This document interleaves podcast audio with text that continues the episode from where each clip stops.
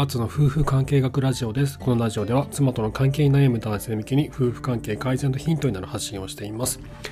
いかがお過ごしでしょうか？お元気ですか？僕はですね、最近あの、子供たち6歳、6歳、2歳なんですけど、まあすごい元気なんですよね。元気いっぱいすぎて、あの、な言うことを聞かなくて、僕たち妻がよく怒っちゃって、こう、怒ることで疲れちゃうんですよね。あの、子供の相手で一番疲れるのがこの怒ることなんですけど、もう怒ることで疲れちゃって、まあ、どうしようって2人で話し合いまして、まあ、怒るのやめようって話になったんですね。で怒るのやめてあの2人3人がですね、まあ、その片付けしないとか、えー、保育園の準備をするとかそういったものをですねこうやんなさいやんなさいこうそう怒って言うこと聞かないっていうことでもこもうこっちはどんどん疲れてくるのでちょっと言うのやめようと、まあ、どうせその行く、ね、瞬間になったらやることになるんですしあの言わなくてもやる時もあるんですよね。なのでこう怒らないことが一番重要だなってことでちょっとあのあ疲れないことが一番重要だなってことで一回怒るのをやめましてでちょっと怒りそうなそう忙しい時とかはなんか音楽でも聴いてあのちょっと気楽にやろうよって話をしたんですね。そしたら今日朝あの子供たちご飯食べ終わって保育園行くまであのお皿片付けたり保育園リュックに荷物入れたりとかいろいろやることあるんですけども3人がねもう遊び回っちゃったんですよね。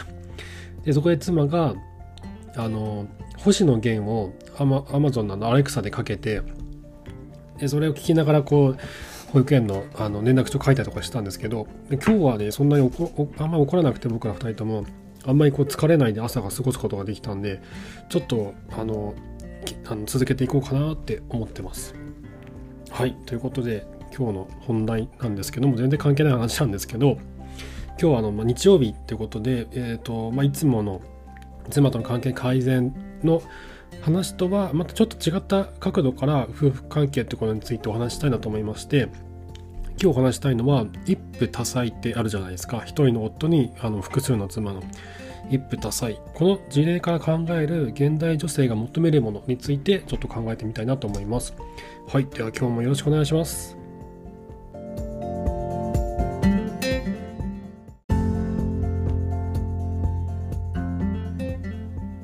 はい。では今日の本題なんですけど、一夫多妻の事例から考える現代女性が求めるものということで、世界に多く、まあ多くはないんですけど、世界にまだ残っている一夫多妻のいくつかの事例と、あと、まあその、どういったふうにあの出来上がっていったのかなどについて、あの、ちょっと、あの、僕が調べた内容をお話したいなと思います。えっとですね、この、まあ、今のね、この日本、この地球であるのかってことなんですけど、まああるんですよね。このイスラム圏ではあの4人まで妻を埋めとることができるというふうに認められたりとかしていて今のこの世界この地球でも一夫多妻というのが国として認められているあの国というのが45カ国45ですね45カ国の国が一夫多妻を認めてるんですね。でただあの認めてはいるんですけどその国の中で実際に一夫多妻その複数の女複数の女性と結婚できる人というのは5%から10%と言われてるんですね。もう本当に一握りですよね。一握りの人が、えー、一夫多妻を、えー、実現しているということなんですね。でちなみに世界の99.5%は一夫一夫制にのっとって結婚生活を送っていますと。なのでこの世界の0.5%しかいないんですよね一夫多妻の事例というのはすごい少ないんですよね。でこれななんで少ないかっていうとそもそも維持するのが大変なんですよね。あの妻が何人もいると、まあ、子供もねその分何人も生まれてくるのでもう経済的にもあの満たさなければいけないそして、えー、身体的精神的にも満たさなければいけないわけなんですよね。でイスラム圏の国で実際に一夫多妻の、えーと、夫婦生活を送っている男性というのはその辺をしっかりとこうできないとダメなんですよね。なのでもうなんだろう一部の一部のそういう、まあ、収入が高くてしかもそういったマネジメントコントロールもちゃんとできる人じゃないとこれは実現できないというのが今の実情なんですね。でじゃあちょっとあの過去はどうなんだっていうことなんですけどえっとまあ、有名なのがチンギス・ハーンという12世紀から13世紀のモンゴルの皇帝なんですけど彼は、えー、子供が数百人いたと言われていて、まあ、妻も何百人もいたと。で、えーまあ、厳密には妻ではなくて、えっと、性交渉した相手ということだと思うんですけども、えー、でとあの子その子孫がですね子供が数百人いる。でその数百人の子供がさらにこうどんどんと子孫を増やしていくと。そのその結果チンギス・ハーンの子孫というのは1600万人以上いるって言われてるんですよね。あのモンゴルの有名な、えーと、力士とかあのいろいろな有名な方いますけどもしかしたらああいう方たちもチンギス・ハーンの子孫なのかもしれない。1600万人以上もいますんで。であのアジア同じアジアでいうと中国の皇帝初期の方の皇帝というのも、えー、一夫多妻、まあ、側室制度ってやつですよね。あの子孫を残すためにたくさんの女性を囲ってたんですけどでこれって あの皇帝だけじゃなくてあのそれ以外のその下の階級の人たちも実はあの一夫多妻制度を、えー、にのっとったんですね。でこの頃はですねあの妻になる女性複数いる場合は姉妹を妻とするケースが主だったそうなんですよ。そのつまり自分が結婚する女性の妹とも一緒に結婚すると。その姉と妹どっちとも結婚するというのが一般的だったそうです。ちなみに、えっと、農民はあの1人としか結婚できなくて、え貴族は2人、そして重重臣、あの貴族よりちょっと位が上の人ですね、は3人、そして、えー、領主は9人、そして皇帝は12人、実際には12人以上いたと言われてるんですけど、このようにこう階級によってあの自分がめとることができる妻の数っていうのは決めら決められていたんですね。でこれが中国の話で、えーと、今もですねあの、まあ、中国今ではこういう制度はもうないですけど、えーと、西アフリカとアジアの一部あと南米でも今でもこの一夫多妻の制度っていうのを敷いてるあの民族があるんですよね。フィリピンのティボリ族っていう民族も今でも一夫多妻制を敷いてますし、メキシコのナカンドン族という部族も、えー、事実上の一夫多妻制、そしてバングラディッシュの一部の国もそうなっている。でバングラディッシュはあの今ではどうかわかんないですけど、僕が調べた2009年に出版された、えっと、本によると、えっと、婚姻届を出したりとかして、そのどれだけの人が結婚してるかっていうのを調べる制度がこう曖昧で、曖昧なのでこう誰が誰と結婚してどれだけ子供がいるのかっていうのはこうよくわからない状態らしいんですよね。なので正確な調査はできないんですけどその民族学的な調査をしてみると、えー、複数の妻を、えー、と結婚している男性が多いということが分かってます。あとあのモルモン教ですねモルモン教徒と呼ばれるあの宗教団体あるんですけどあの団体も複数の妻と結婚することを認めてるんですよね。ただ全体の2%しか実際はいないそうです。で、えっ、と、これ、あの、いろんなこの世界の一夫多妻の事例というのを見てみると分かるんですけど、まあ、なんでこの一夫多妻制をあの敷いていたのかっていうとあのどういう環境で一夫多妻が起こるかっていうことから見ると分かるんですけどあの貧富の格差があのあ大きい環境だと採用されやすい傾向があるんですよね。でこれは特にあの中国のあの古代中国の皇帝がいた時代というのは、えー、貧富の格差がもちろん今でも大きい時代だったわけだしチンギス・ハンがいた時代ももちろんそうだった。そして、えーと、イスラム圏の国というのも一部の、えーと、権力者とそれ以外の、えー、経済的貧し貧しい人たちに分かれている。まあ、フィリピンもメキシコもバンガディッシュもそういう傾向があるわけなんですね。で、まあ、その、まあ、当時のあの昔の話昔のケースが特にそうなんですけどこのように貧富の格差がある環境だとえっ、ー、とこのあまりこう経済的に有利じゃ経済的に恵まれていない男性と結婚してしまうと自分の子供を満足に育てられないっていう懸念があるわけなんですよね。女性の場合。このこの男全然金もないしあのなんか働きもしないしちょっとこいつと子供作ったら自分の子供をまともに育たないかもなとか死んじゃうかもなっていうっていう心配があるのでだったらあの第二夫人第三夫人でもいいから、えー、金持ちの、えー、男性と結婚して自分の子供をきちんと育てられるようにしようということなんですね。でつまり男は、まあ、自分の遺伝子を増やすという目的があり女性は資産を獲得して子供たちの生活を確保するという目的があったんですね。なので貧富の格差がある環境においては一夫多妻制を敷いた方が人間人にとっては繁殖に有利だったんですよね金持ちのリソースを使って子育てができますんでということで、えっとまあ、イスラム圏でもいまだにそういったものそういった一夫多妻制が敷かれていて一部の人たちが使っているというのは、まあ、そういった事情もあるのかもしれないですね。でそれを考えるとですねこの一夫多妻制というのは一握りの一夫多妻生活を送る男性とその他多くの生涯未婚の独身男性からなる、まあ、盛大なる男性格差社会だなっていうことがよくわかるんですよね。まあ、なんせね世界で0.5%しかこれができないわけなんででこれから考えるんですけどこの、まあ、今の時代って99.5%が一夫一夫制じゃないですか。で僕らが暮らしてる日本という国もあの何人も女性と結婚してる人って、まあ、いないじゃないですか、まあ、中にはねあのなんかそう非合法的にそういうふうにやってる人もいるかもしれないんですけど、まあ、まあ、なかなかいないですよね。あの周りで結婚してる人っていうのは大体1人としては結婚してない。で、これって、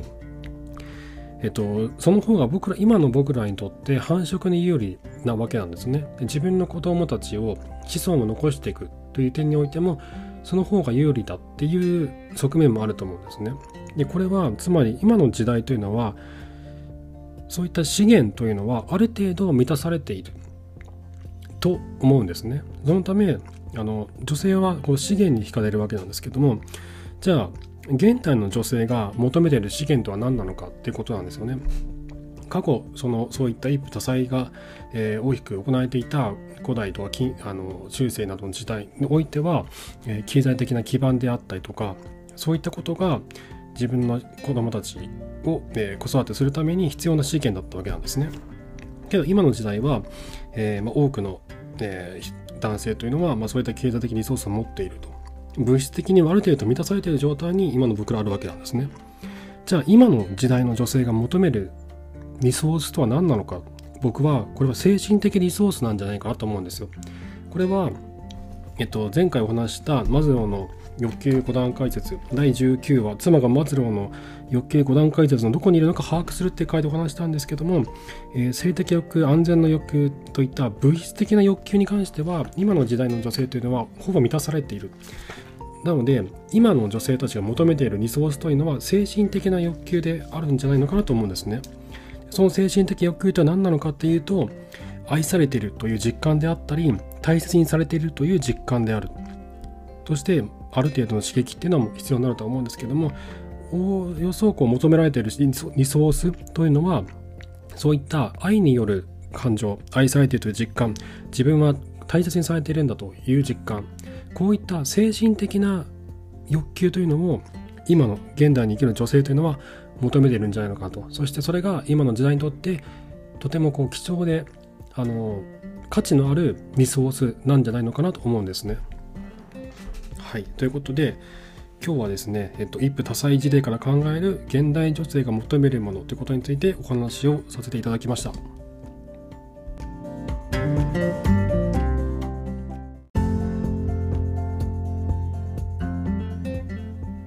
はい、いかがでしたでしょうか？今日は一夫多妻の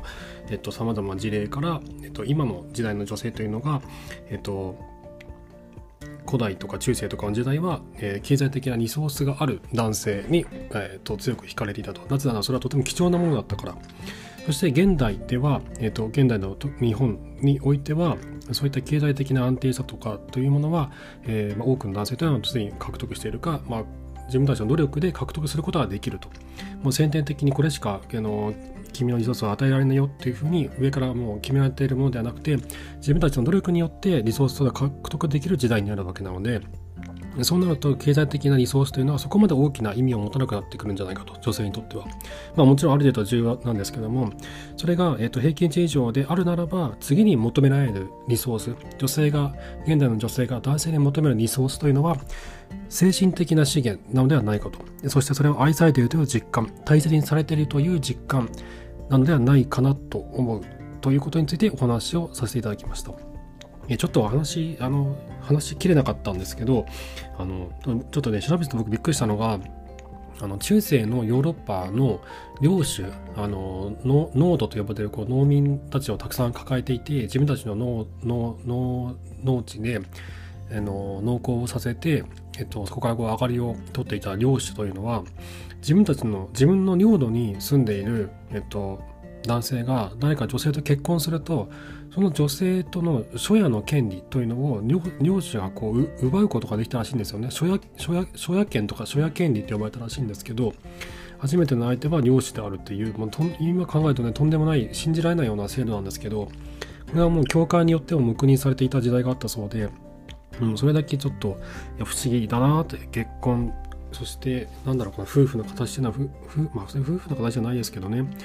結婚制度のあり方っていうのはとても不思議だなっていうふうに読みながら思いましたね。あと西暦314年あのこの古代っていうのは結構一夫多妻の事例が多かったんですけど314年にローマのコンスタンティヌス帝がですねキリスト教徒になったことで一夫多妻制をこう事実上廃止したんですねでヨーロッパでは一夫一夫制とが義務化されて徐々に変わっていったんですけどでこれで面白かったのがあの女性をこうね一夫多妻の一夫多妻時代っていうのは女性をたくさん獲得するためには資源を投入しなきゃならないんですよね。お金が今一番かかるのはお金ですよね。そういったお金が一番かかる。獲得するためそして維持するためにもお金がかかる。そうなると教会にお金がいかなくなっちゃうんですよね。ででキリスト教としてはあの教会にお金をこうどんどんとこう出してもらう吸い上げるために一夫一夫制を敷いて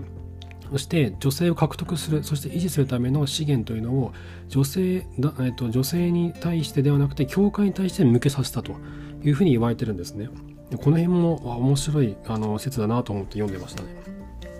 はい、という感じですね。なのでちょっと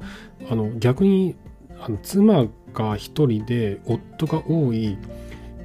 一切タフ性っていうのかなっていう事例も世の中にはいくつかあってチベットとかでも今でもあったりするらしいんですけど、